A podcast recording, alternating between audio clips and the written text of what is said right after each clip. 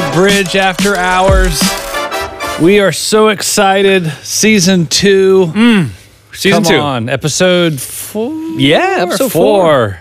Oh my gosh, I'm sitting here with uh, my name's Brock. I'm sitting here with Mark and Josh, and Hmm. we are so excited to uh, to be uh, with you. at This this amazing. Can you believe we've done two seasons? We're literally uh, what a season and a half in. Yeah. Yeah. Season and a half in. You know, hopefully we're like wine. Hopefully we're just getting better uh, Getting the better older at we this. get. Yeah. I don't know. You guys, I you- love it. You guys prefer red wine or white wine? I'm a red wine guy. Oh, yeah. The older I get, the more I like red wine. Yeah. Yeah, I think our taste buds start to uh, deteriorate as we get older, and the things that we used to hate, all of a sudden we're like, actually, sushi sounds good. Well, you, you don't When like I was sushi? su- oh, when I was uh, twelve, no, oh, I love sushi. but from college on, yes, you know, or like squash.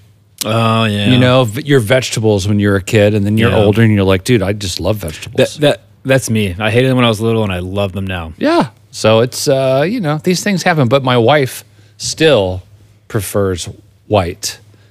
And uh I can't drink much white. It's just too sweet. It's very, sweet. Yeah.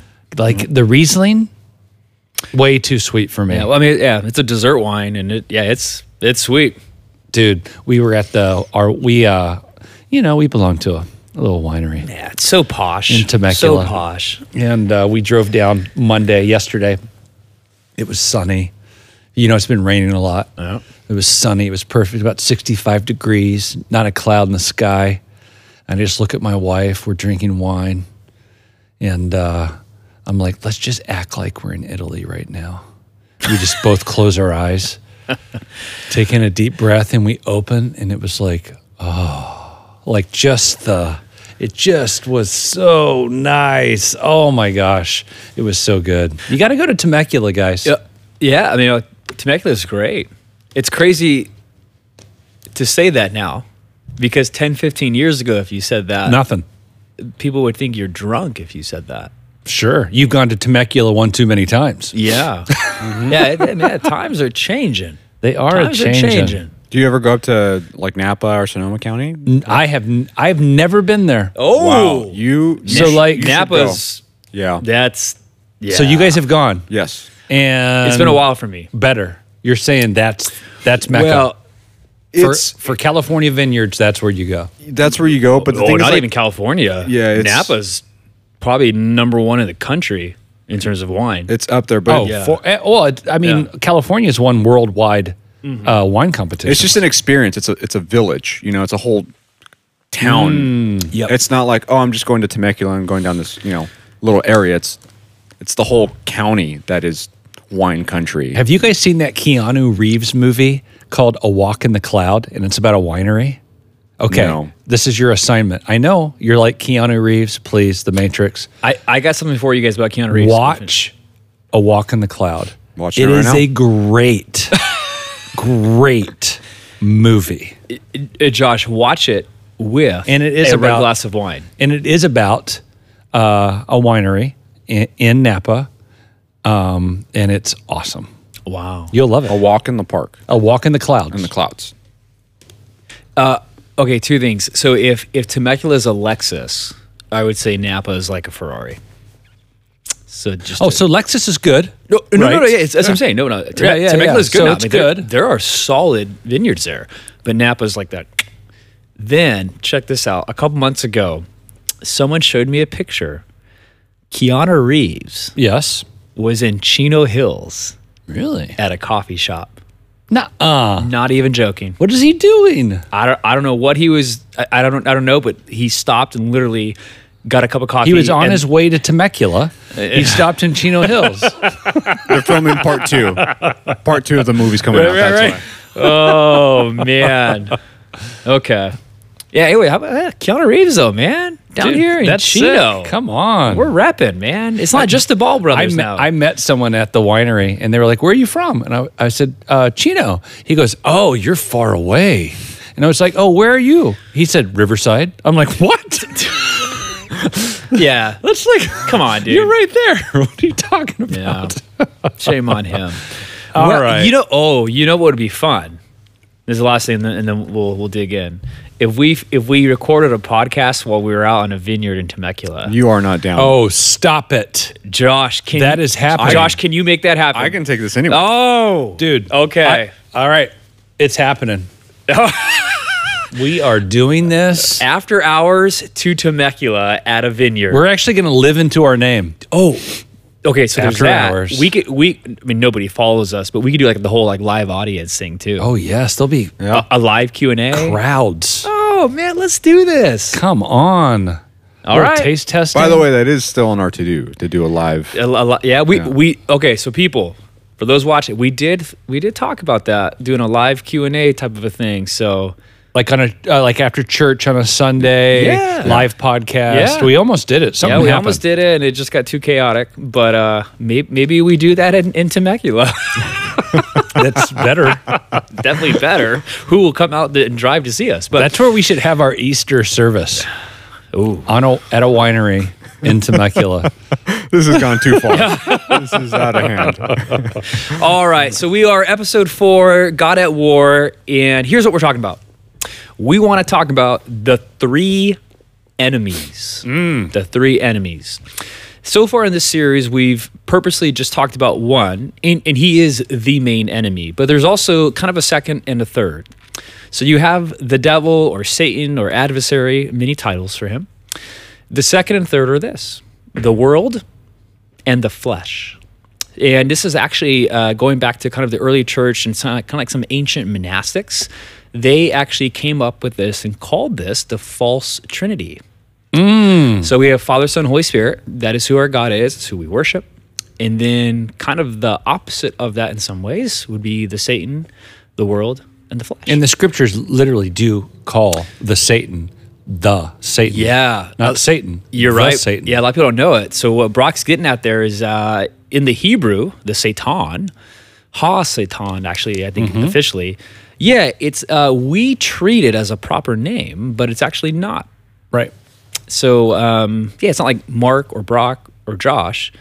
It's it would be uh, like the enemy, the adversary, the Satan. Right. So yeah, great point. There you go, man. All right. So let's talk about this. How Let's does talk this, how this. does this uh, interplay? These three uh, enemies. Yep. Um, Satan working through the other two. Yep. Um, so uh, explain it to us, Mark. So first, I'm just going to read a passage. Everything we do is is rooted in Scripture. So uh, this is most clearly seen in Ephesians two one through three. So Paul writes this: um, As for you, you were dead in your transgressions and sins, in which you used to live when you followed. And here's the first one: the ways of this world. boom. So ways of this world, and here's the second. And of the ruler of the kingdom of the air, the spirit uh, who is now at work in those who are disobedient. And then here's the third one. All of us also lived among them at one time, gratifying the cravings of our flesh and following its desires and thoughts. Dude. So, right there, Ephesians 2 1 through 3, you got Satan, you got the world, and then you got your flesh. Dude, the cravings, gratifying Yeah, the it's so good. cravings of our flesh. Oh my gosh. All right. So we're going to focus on the world and the flesh because we've we've spent all of this series talking about Satan. So, what do we mean? What does Paul mean when he says the world and the flesh? Because uh, here's how not to take those things. What we're not saying is that the world is bad or that like physical flesh is bad. Uh, that would be like Gnostic, right? So if you- Exactly. If you, listen to our Revelation thing, I mean, the whole, whole way that Revelation ends is that heaven comes to earth and God redeems this physical world. Right. So we're not saying go put yourself in a Christian bubble, isolate from the world, and that your physical flesh is bad. Not what's going on. So what is going on? Uh, Brock, could you just take a stab? What do you think Paul means by gratifying the desires of our flesh? Yeah, I think that um, if you were to look at it more in a nuanced way, God made our bodies, and what did he say? It is good. at the fall, um, when we joined God's enemy, something happened within us that, um, in that line, where every morning when I wake up, I can um, uh, kind of live two ways. My I can my body can be a, viewed and lived out as a temple of the Holy Spirit, or I can go the other way, which is more the way of death, not life, and I'm giving in to the cravings of um, my own sinful inclinations. Yeah. I think, yeah, so cravings and sinful inclination. I think perfect. I think that's exactly what Paul's getting at. It's almost like uh, maybe another word is like desires. And so our desires for good things then become twisted, uh, disordered, Perverted. perverted. And so Yeah. every single human, what Paul means by flesh, is kind of your natural desires that bubble up within you. And then, as Brock said, you can do one of two things with those. So those desires then can be used to house the presence of God, or they can be used to then that in a way that leads to death and decay. And I think that's super important when, like what you said, it's vital that we not look at flesh as evil, mm-hmm. our bodies as evil, mm-hmm. but it can be. Yep, we, we can turn So them into you evil. can go Yep. that way. totally, or they can be used for beautiful and majestic and good things. Holy things.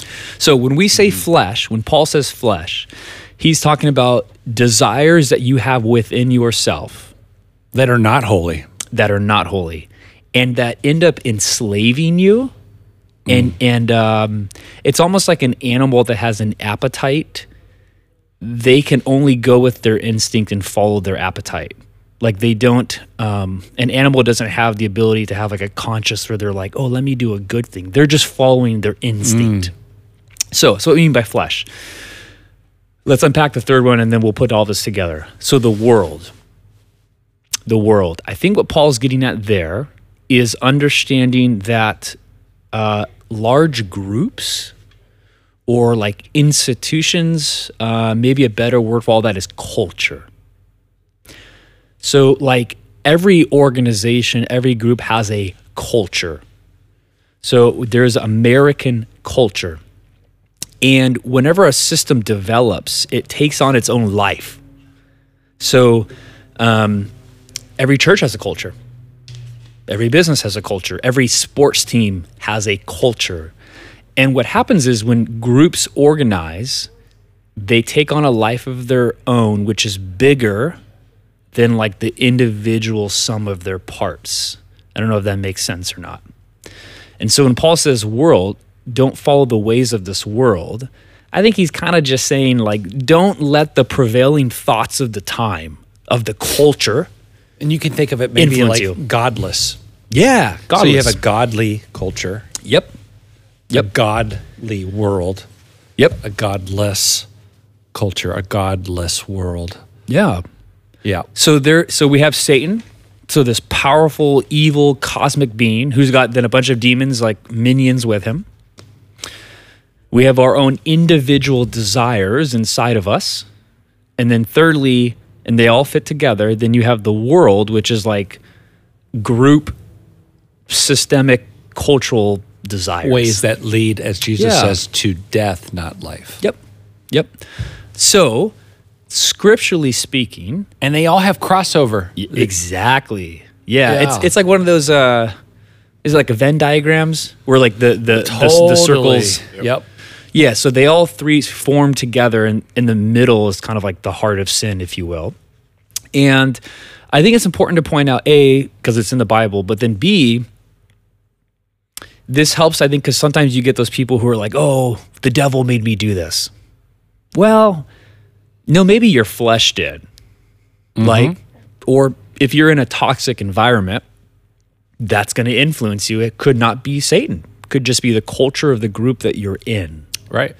So I think And then on the other hand, yep, the uh, the Satan can see the vulnerability of that world, mm-hmm. that culture, mm-hmm. the vulnerability of your flesh, and try to then capitalize on that. boom. Yep. So there's the Venn diagram. Yeah, and I, I think it's super important that we're talking about this because I think it's even for a quote unquote uh, homegrown Christian, like bred in, in the faith, that's a very hard thing to distinguish and to, to very apart. hard. because most people just go to blame.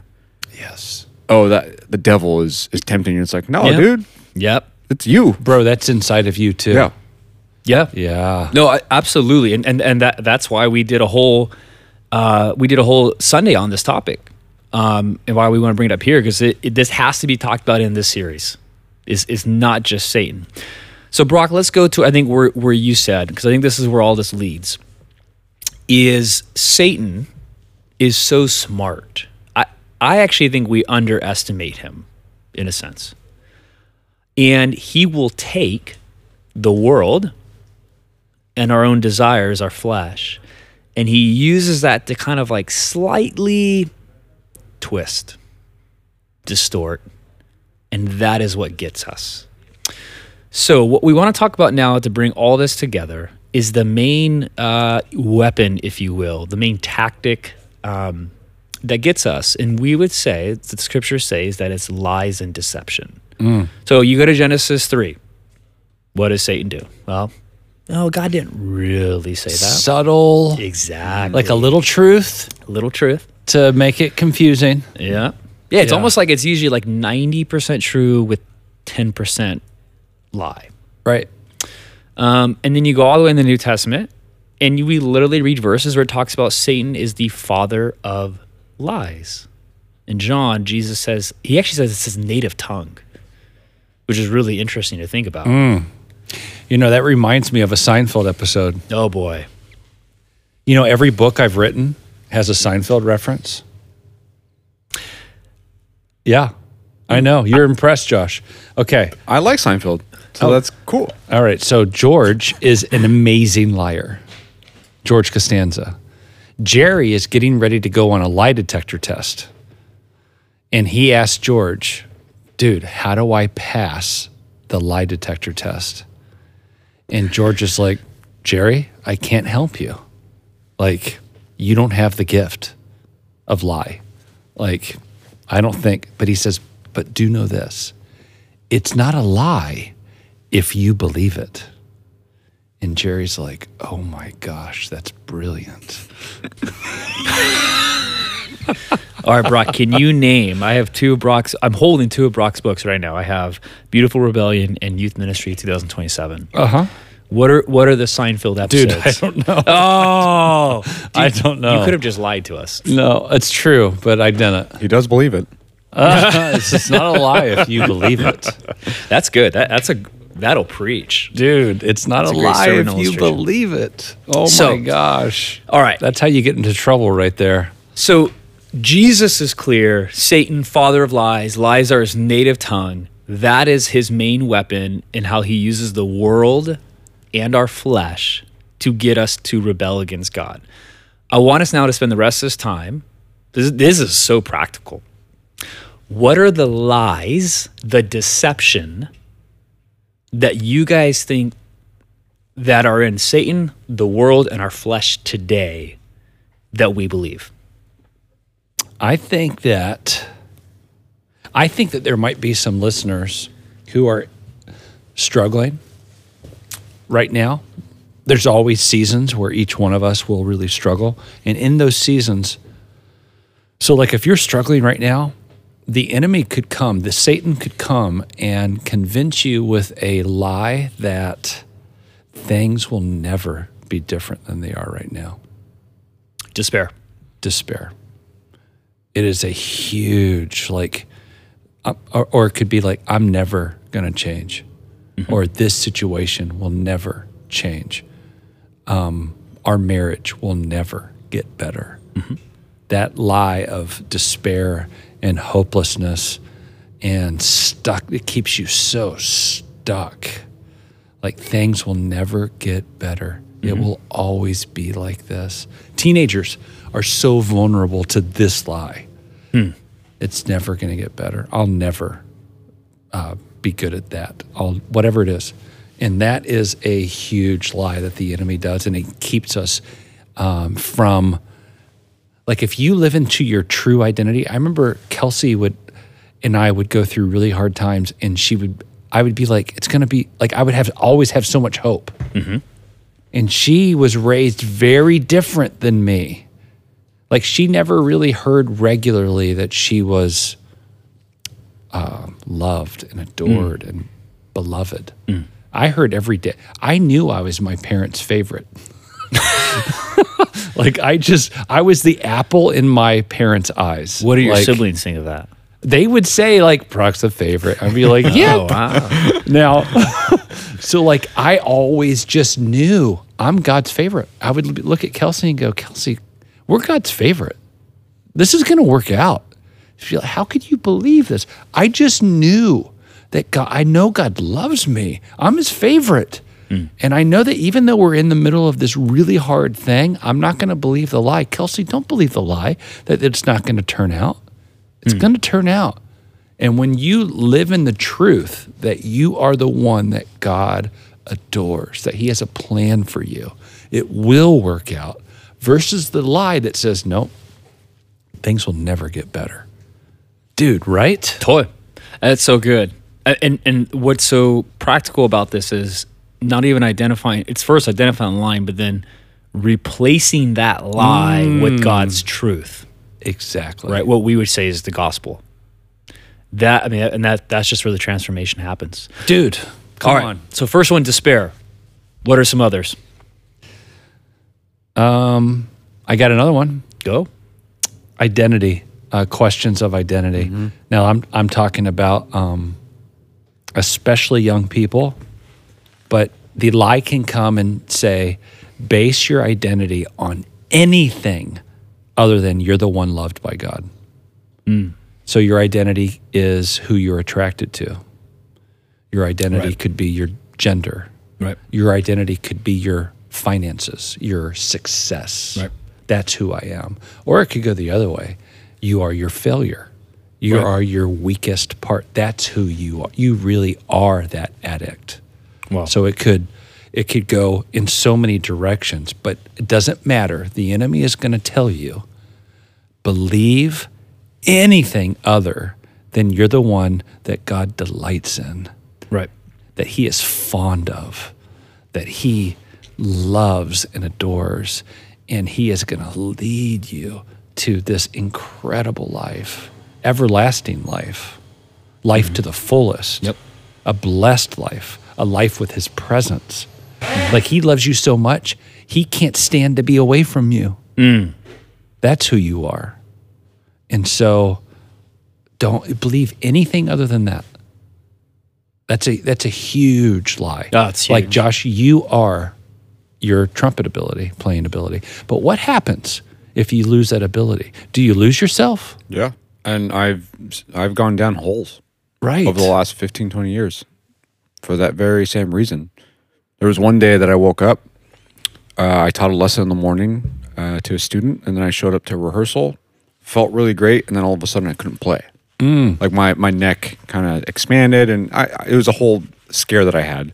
But in that moment, and for those few weeks following that, I was like, am, what am I? it's like an identity crisis. who am I? Like, what do I do? Like, I, you know, and fast forward, I'm here now with you guys, like doing this stuff. I would have never imagined that Mm.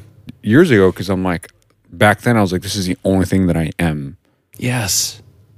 But it's so limiting. it's so limiting, you know. And so Mm. now I've expanded my horizon, not necessarily because I'm a trumpet player, but because those principles that were instilled in me, like transpired to everything else that I do, and it just it's taken me. And I'm still in it right now, you know, but it's taken me a long time to understand that and be okay with it. and it, it, and so even these good things like your natural ability maybe your desire to um, practice work hard at, at this you're an excellent musician when you make something good in your life the center mm-hmm. that's when it, if that thing is lost dude it's over Toy. like you mm-hmm. are falling apart. And so we keep, we can't take these good things, these God-given good things and make them Ultimate. our center. Yeah. Like the center is the fact that you are a child of God. That's the center. That's who you are. His DNA runs through your mm. veins. His spirit indwells you. This is what we live out of. Mm. So no matter what storm comes my way, you look at like uh, Louis Armstrong.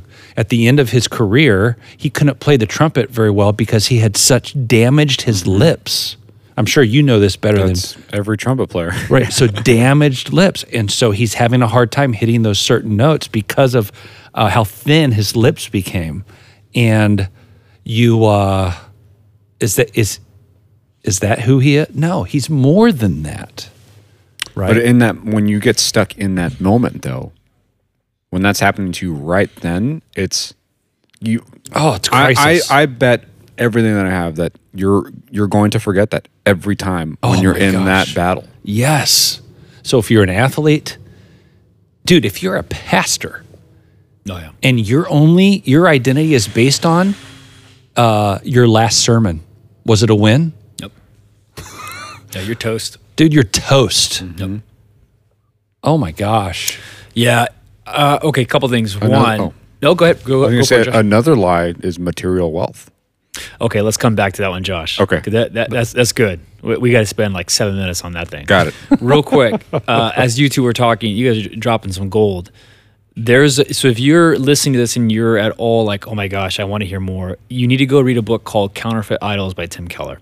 He talks about just exactly what Josh and Brock just talked about in terms of uh, taking a good thing and making it an ultimate thing.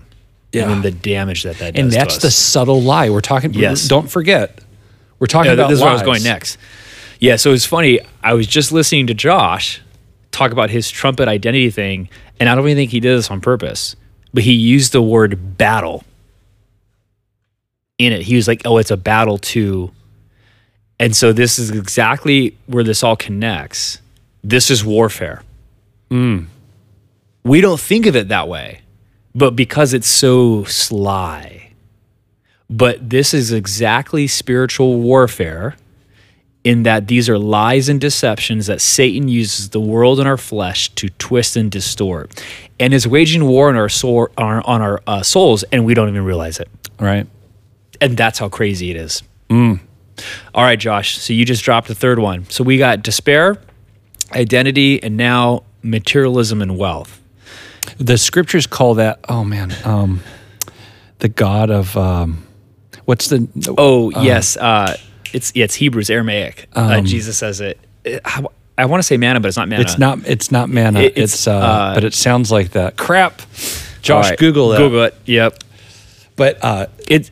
Uh, it's oh, important it almost It- just came to me. it's important because the uh, scriptures use this uses this phrase for a reason, and um, it's the idea of material wealth becoming our our center, our God, instead of God. And so he call, literally calls it the God of, and it's rhymes with manna. you guys got it? I'm trying to find it right now.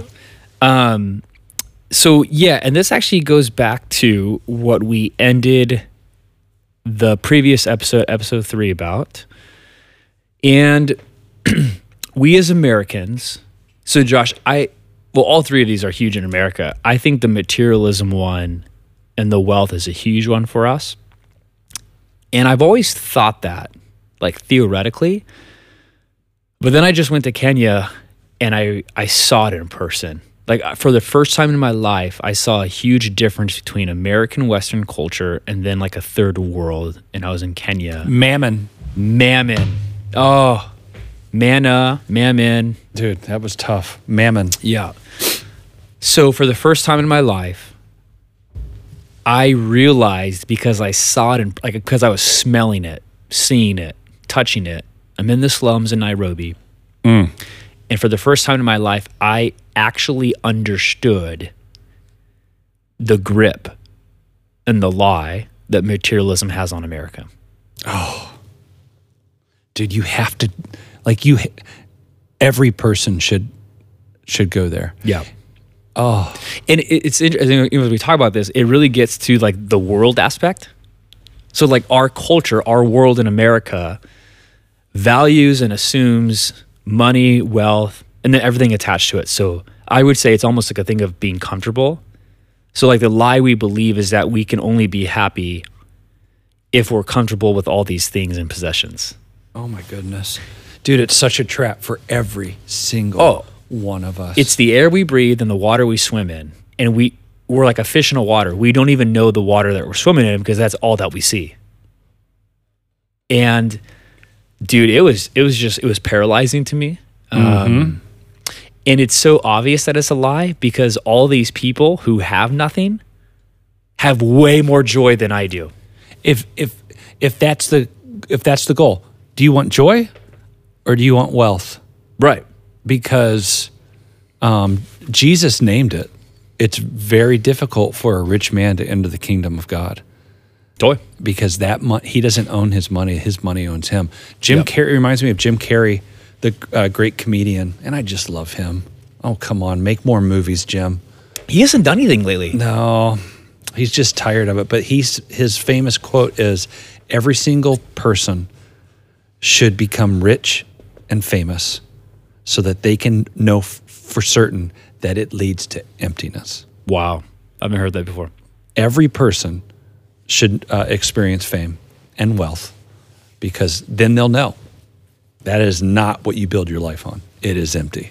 Oh, that's a great, great quote. It's so Yeah, it's funny. I think people sometimes take Jesus' words because he talked a lot about money as kind of like anti-money. And then if you understand it, especially with the quote that you just gave, Brock, it's not that he's anti-money. He's actually for your soul, and he's saying that in the end, those things don't give you life.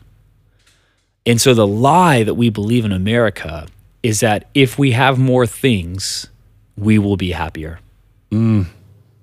and we all, dude, how many times do we have to buy that thing that we really want? Totally. only two months later to realize uh, we want now we want something different. Well, okay, here- here's a good example. I just thought of this. You know who I think has played into this masterful lie on like a marketing level?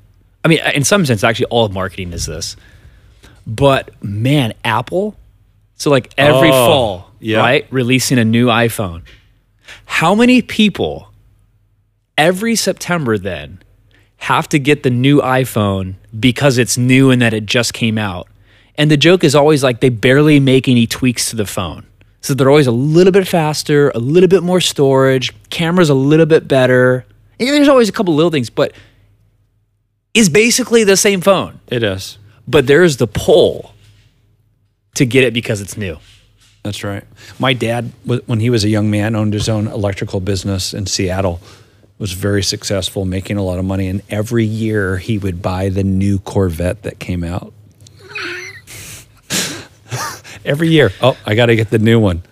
Would- Why? Did he sent? Did he replace his old one with it? Yeah, he would Okay. take his old one, trade it in. Yep. All right, go give me the new one. I want the new one. And he did that for I think like four or five years. And uh, it just he was like, "This is killing me." Like, first of all, it it adds up because now you're paying for you didn't finish paying off the first one, Right.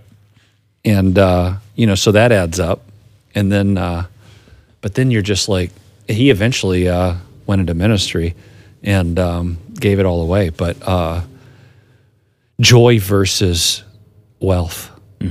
Um, our money can own us, man. Oh, big time. And then the lie. I have. I, I can tell you the, how the lie has impacted me because I haven't chosen a life um, of wealth. I've uh, even just staying in youth work versus becoming a head pastor at a church.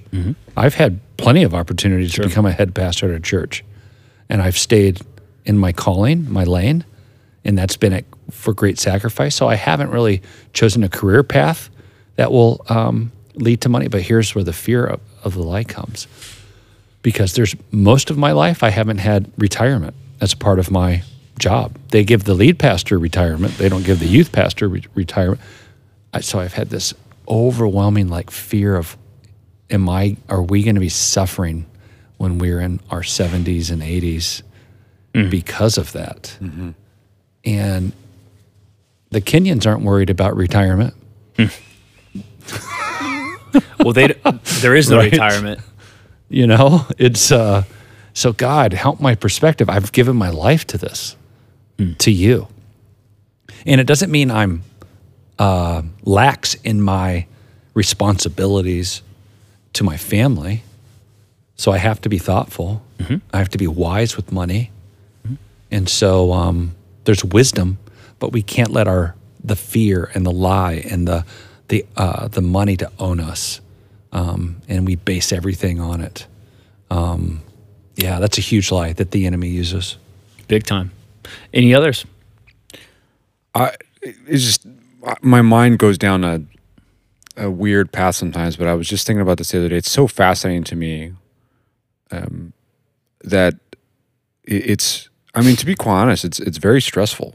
You know, like thinking about money. You know, in terms of just like the ability to do things. Like you know, I haven't been to Kenya, but I can only imagine. Actually, I can't imagine. That's a thing. I can't imagine what it's like. But you know, you, you think of something as simple as like, uh, because I was just thinking about this the other day. I was like, if I wanted to like stop what I'm doing, right, and like not make any money, like what would that look like? Like, you know, like oh, I want to go somewhere. Oh, it costs money. Like even you know, I want to take the bus. It's like oh, that's a dollar. Whatever it is, you know, it's like that cost something, and I'm like, man, the the added stress on top of all this social um, view of materialism, like it it adds up. It's like a drill to the brain. It's like a drill to the brain. Josh, your ability to on the spot talk and add in sound effects is unmatched. My my drill sounds are pretty good. Yeah. yeah. So we, we do have another another day of uh, drilling in the bridge backstage area. So Yeah. A little but bit. Josh is very talented though at what he does. But yeah, it's just fa- it's fascinating to me. Um, it- kind of a tangent, but but also just thinking about like the excuse is more of like the excuse of like, well, I have to, because if not, how am I going to survive? You know, so it's like I feel like it's just this constant circle of always the the added stress of society, and then the added stress of like having to always think about it because it everything costs something you know also is is just a hard thing to you know when you sit down and think about it you're like man this is this is tough No, it is tough. Life and is it's tough. it's easy to um, let that become your center. Again, Exactly. back to it being your center versus living a life of peace. You're working hard. You're doing we you know, you, you go to work every day, but you're not living in fear or in like that is uh, that's my like success that's my understanding and view of what success is. Yeah. is gathering possessions gathering real estate gathering money? Um, and not that there's anything wrong again money isn't evil. It's taking the good and making it the center. Was this this is all the hebrews right where they discuss um like wealth like wealth is a is a gift from god you know but also it's like there's also the fear that it it's going to consume you it's going to become your idol right Yeah, I mean, to me, this is exactly what we're talking about. So, like, money in and of itself is is a good thing. yeah Like, because you can build the kingdom with it Y- you can do amazing things exactly with it Yeah, and, and there are people who've done that. Eh, But then a good thing can be twisted and used against Yes. us. Yeah. I mean, that's exactly what the lie is. Now, the, the the real question to me that I that I think about is like, at what point is it too far? Like, at what point did you make too much money? At what point did you do you have too much stuff? Your your own, like, let's say I did have the money to afford a new iPhone every time it came out, mm-hmm. you know, and I my technol my technological brain is into that kind of stuff, you know, like because that's the other end where it's like I can see someone being like, "Am am I wrong then at this point for being into Hoarding. stuff?" Yeah, like like like hoarding like at what point is it too far? Because that's the, the the other part to this where like some people, um, including myself, but some people that might be listening are struggling with like, okay, like things are great, you know, I'm not like I'm I'm great with my money, I'm whatever it is, but at, at what point is it too far? You know, and is that a subjective thing? I think it is. and I think that's the nuance of the topic. Is um, it's it's not black and white. When does this thing start to own you? And it's different for each one of us. Yeah, I, I think exactly. I, I think the I think the question is when does it start to own you, and then that makes us ask, okay, what are questions that we can ask ourselves to figure out if it's owning us? Yes, so I think right. So. It is different for each person. I think there are guiding questions though. So two come to my head. One could be, what if I don't buy this new iPhone? What will it do to me? Yeah. Meaning, do you have to buy it? Yeah. Mm. Because if you have to buy it, then I think that's the sign that you have a problem. Yeah. right? So there's one question. The other question I would say is how does this purchase advance God's kingdom? I mean, just straight up. Yeah. So, um, or maybe even I'm just these are all I'm just making and that could be God's kingdom in my home. Yeah, totally. God's kingdom in my life. Yeah. Uh, God's kingdom in my community. Yeah. So you can think of it. Um, how will this build into my family? Yeah. How will this build uh, joy, you know, and presence in my life?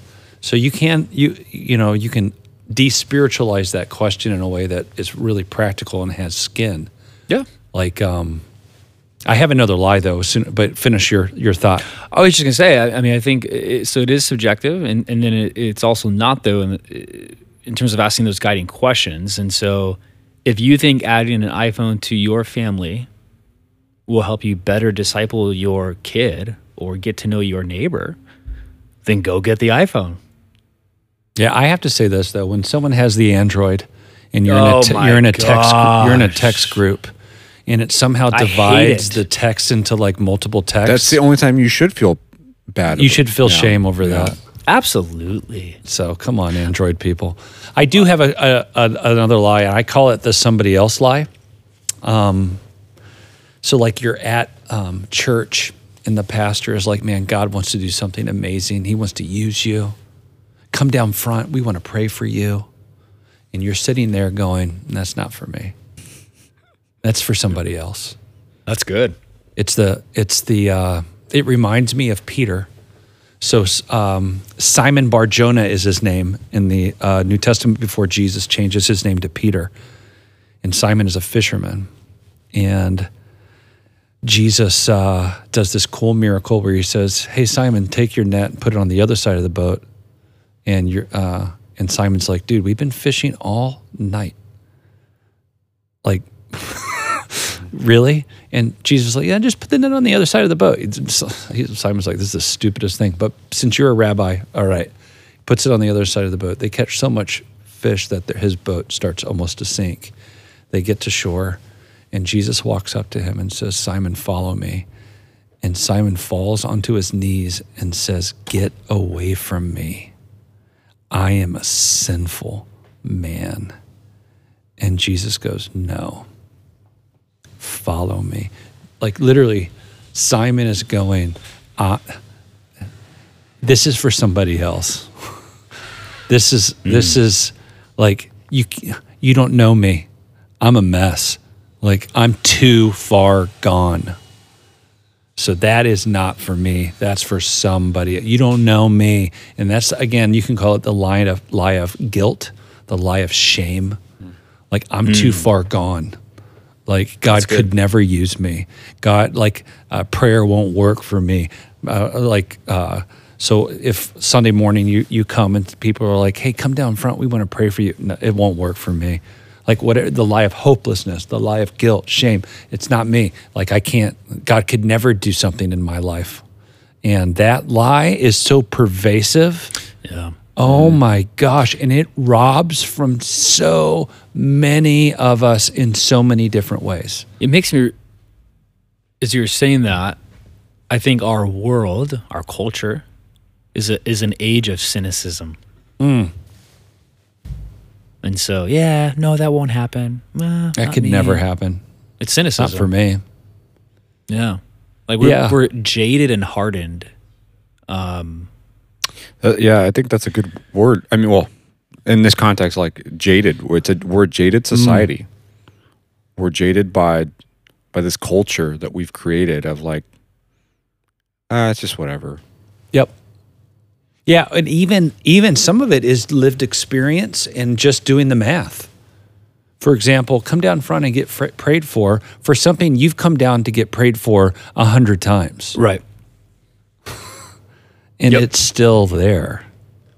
Yeah, that's. I think about, it's funny. You think about, or I think about it when when you're talking about like, you know, somebody's, you know, the pastor's like, hey, somebody, somebody out here has uh has hip pain and can't walk, you know, and you're like, you know, that's you, you know, but you're like, ah, it's it's not going to go away.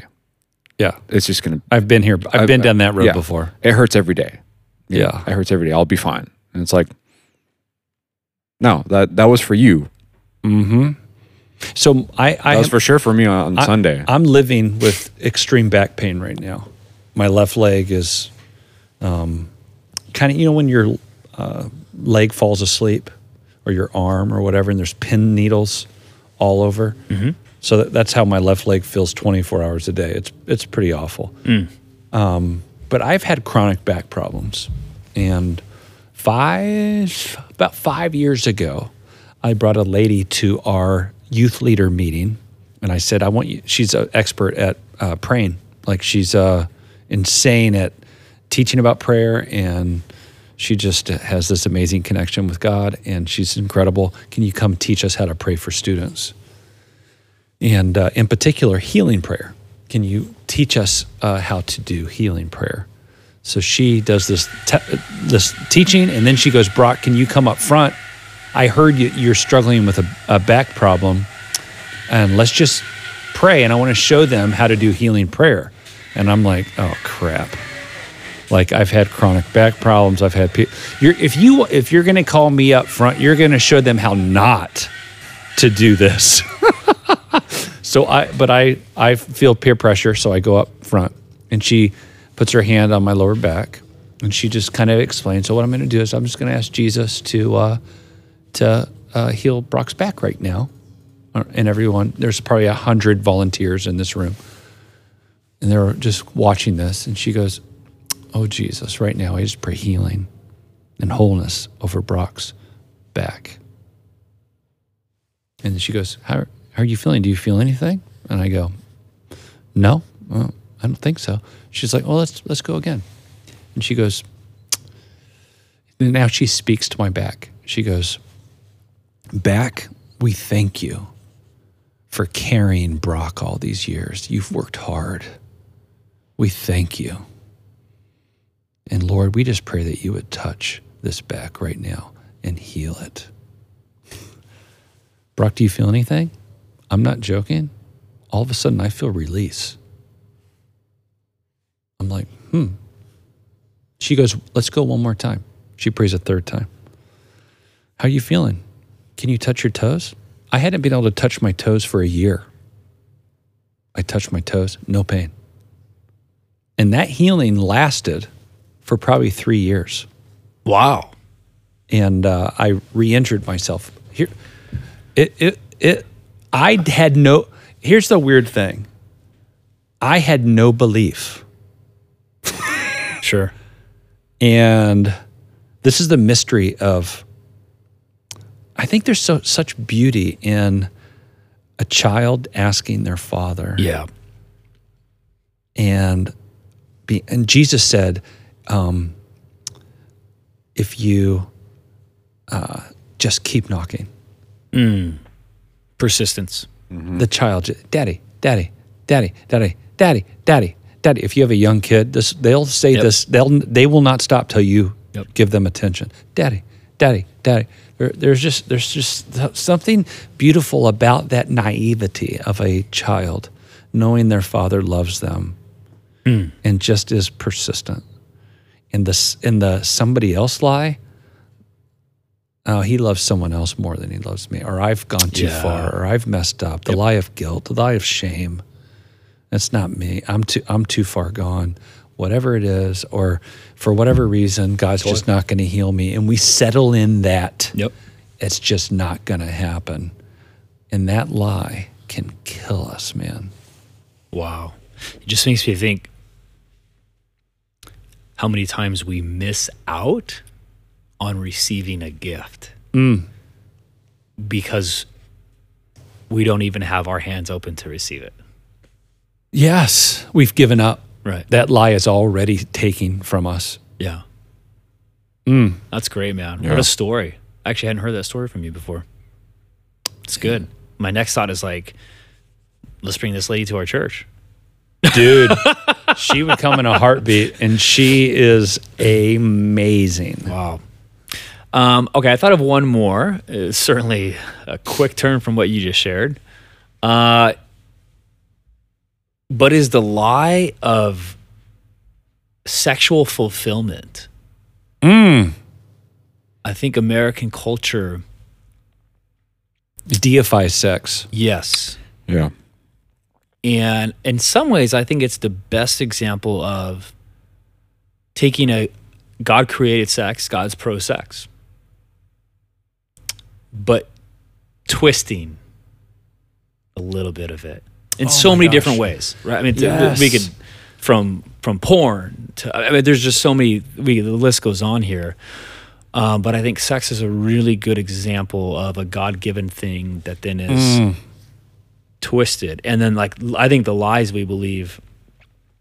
Uh, I mean, it's so cliche, but I mean, it's just statistically prevalent. Is that like porn will make you happy? Yeah. And the lie is actually, and we know this now neurologically. Uh, there's been so many studies in the last five to seven years on this. Porn will change your brain neurologically, and Yep. it will actually negatively affect your ability to have a good sex life in the future. No, it, it completely does. Like the science, it's in. Yeah, it's actually very black and white. now. And like um, young men are having a hard time Totally. um, fulfilling their partners. Um, and w- women who are addicted are having a hard time climaxing. It's having massive impact. Do you like that word, climax? we just went PG 13. And so you, it's having profound impact among uh, among young adults and adults of all ages and uh, young people are getting uh, more and more into it. But let's let's move uh, back. I, I want I had a thought not about porn, but um, this idea that uh, um, when sex becomes God. about Oh, me, yeah, se- self fulfillment. self fulfillment, Absolutely. um, you just have ruined it. Yep. and it's um, the F word means for unlawful. That's the U. C carnal. K knowledge. For unlawful carnal knowledge. That's what the F word actually means. For unlawful carnal knowledge. You All right, are- let, let me just say at the very beginning here. I, I never knew the podcast was going this direction. well, this is really important. That's good. And there's a difference between carnal, which is like flesh, Mm-hmm. uh, knowing someone carnally in an unlawful way. Um, you have not died to yourself. You have not committed your life to that person for unlawful carnal knowledge um, versus lovemaking. It is, it's not even, it's like, uh, it's not even the same, it's not the same thing at all. right. And man, this is a lie that is robbed from marriages. You look at infidelity, it's through the roof. Um, you we start believing it at a young age because of the dude. There, I was watching a little girl. She is the cutest little girl in our church. Oh my gosh! And she's on her mom's phone and she's playing this video game on her phone. And I look and here, this is the video game. There are two. There's a guy and a girl, and she pushes the button and they start smooching and these hearts bubble up from them and they're smooching. Behind them is, I guess it's like the one of their fathers. I'm guessing it's the female's father. And when the father turns and looks at the couple, she has to not push the button and they're not kissing. When the father turns away and is looking somewhere else, then she gets the points and they start smooching and making out. This little girl, I'm guessing, is three years old. And I just thought, this I really a- hope you're not talking about my daughter right now.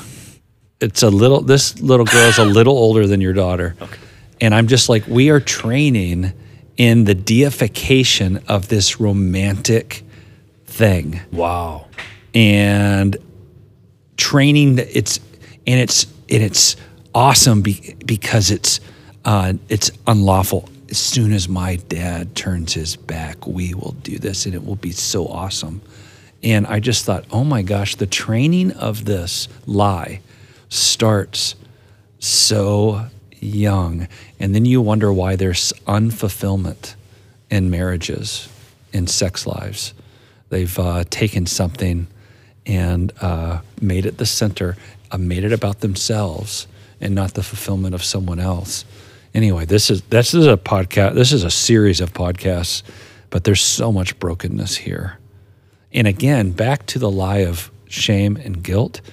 Do not let the fact that the the lie that God cannot restore you, mm. heal you, Yeah. Um, bring wholeness to your relationships. Mm-hmm. You are not beyond his ability to um, heal and restore mm-hmm. because this lie has taken so much from us. Mm-hmm. Oh my goodness. Uh, totally. yeah, I mean, it's just um, the word that comes to me right now is like it's actually this whole conversation is very sobering, mm. Yes. Um, and I think the trickiest part in American culture is that there are so many lies around us that we buy into, and we're we're not even aware of it. Like that that like the the deception is actually so mm-hmm. high.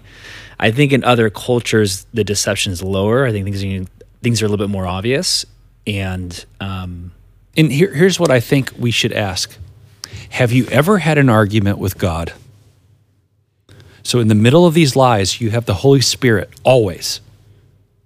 And if you listen, if you're in tune with God's Spirit, let me think, think of something practical. You're at work and you see that person that looks kind of isolated, alone, lonely. And that voice comes to you, the Holy Spirit, and says, Walk over there, ask how they're doing. And then the lie comes and goes, They want to be left alone. I can tell by their body language, they do not want me to walk over there. And we start arguing with God's Spirit.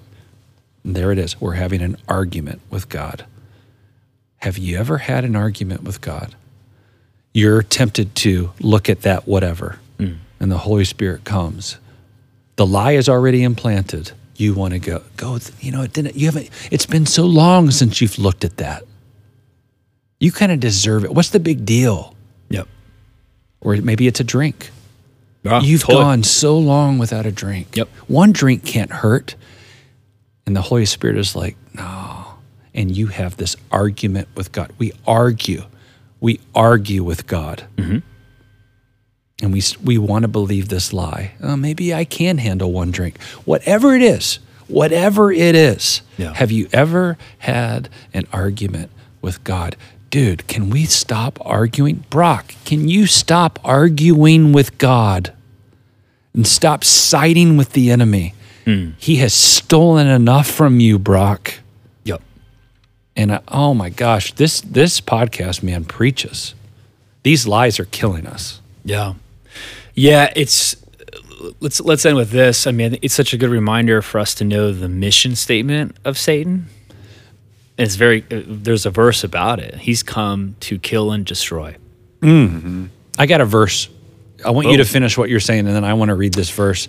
I just uh, looked it up. Yeah, so he's come to kill and destroy, and then Jesus says, But I come that they may have life. And so I think we often view God as kind of this judge with laws who tries to restrict us. And actually, it's the opposite. Satan is restricting us, Jesus is trying to Yes. free us. Back to liberation. And then the, only, the other thing I got, and then Brock, you take it away, is on a very practical level. Um, so we have this amazing guy at our church named Alex, who literally is a professional cartoon drawer. Yeah. So he made a graphic on this very thing um, when Rachel preached this a couple weeks ago on the lies that we believe and then how to replace those lies with the truth of God. So if you haven't seen it, uh, I think it's on our social That's media. so good. It is. And he drew it himself. Like Yeah. he, he did it. It's a free, it's amazing. So go check out that out. And a lot of people found that very helpful on a practical level. Brock. So James chapter four. If uh, tune into this, James chapter four, starting in verse seven, seven to ten. James four, seven to ten. This is in the message. This is what it says. Check this out. So let. So you're talking about these lies, and um, and here it is. Are you arguing with God? James four, seven. So let God work His will in you yell a loud no to the devil and watch him make himself scarce. Say a quiet yes to God, and He'll be there in no time. Quit dabbling in sin. Purify your inner life. Quit playing the field. Hit bottom and cry your eyes out. The fun and games are over. Get serious, really serious.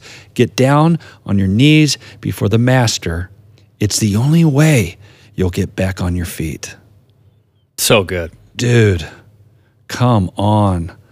And I think that's the let God do his work his will out in you. Let your let him like animate you. Um you aren't um too far gone. There there is hope. Mm. These lies are that. Lies, man. And lies are designed to to steal. He comes the enemy, the Satan comes to rob and steal, mm-hmm. and he does it through these lies. That's all he has. It, what's his native tongue? That's all he Yep. has. So instead of letting him work his will in you, let God work his will in you. Dude, come on. Amazing. We're just going to end on that. There's no better way to end it, folks. All right. We love you guys, and uh, we'll see you next week Come on, let's do this. for episode, I think. You're going to have a baby Five. soon. Well, I'm not. Well, Rachel is. yeah. But yeah, I will You have a baby. It's going to be crazy. Pray for me. I'll need to sleep. oh, three babies. God help them. All right, guys. Grace and peace.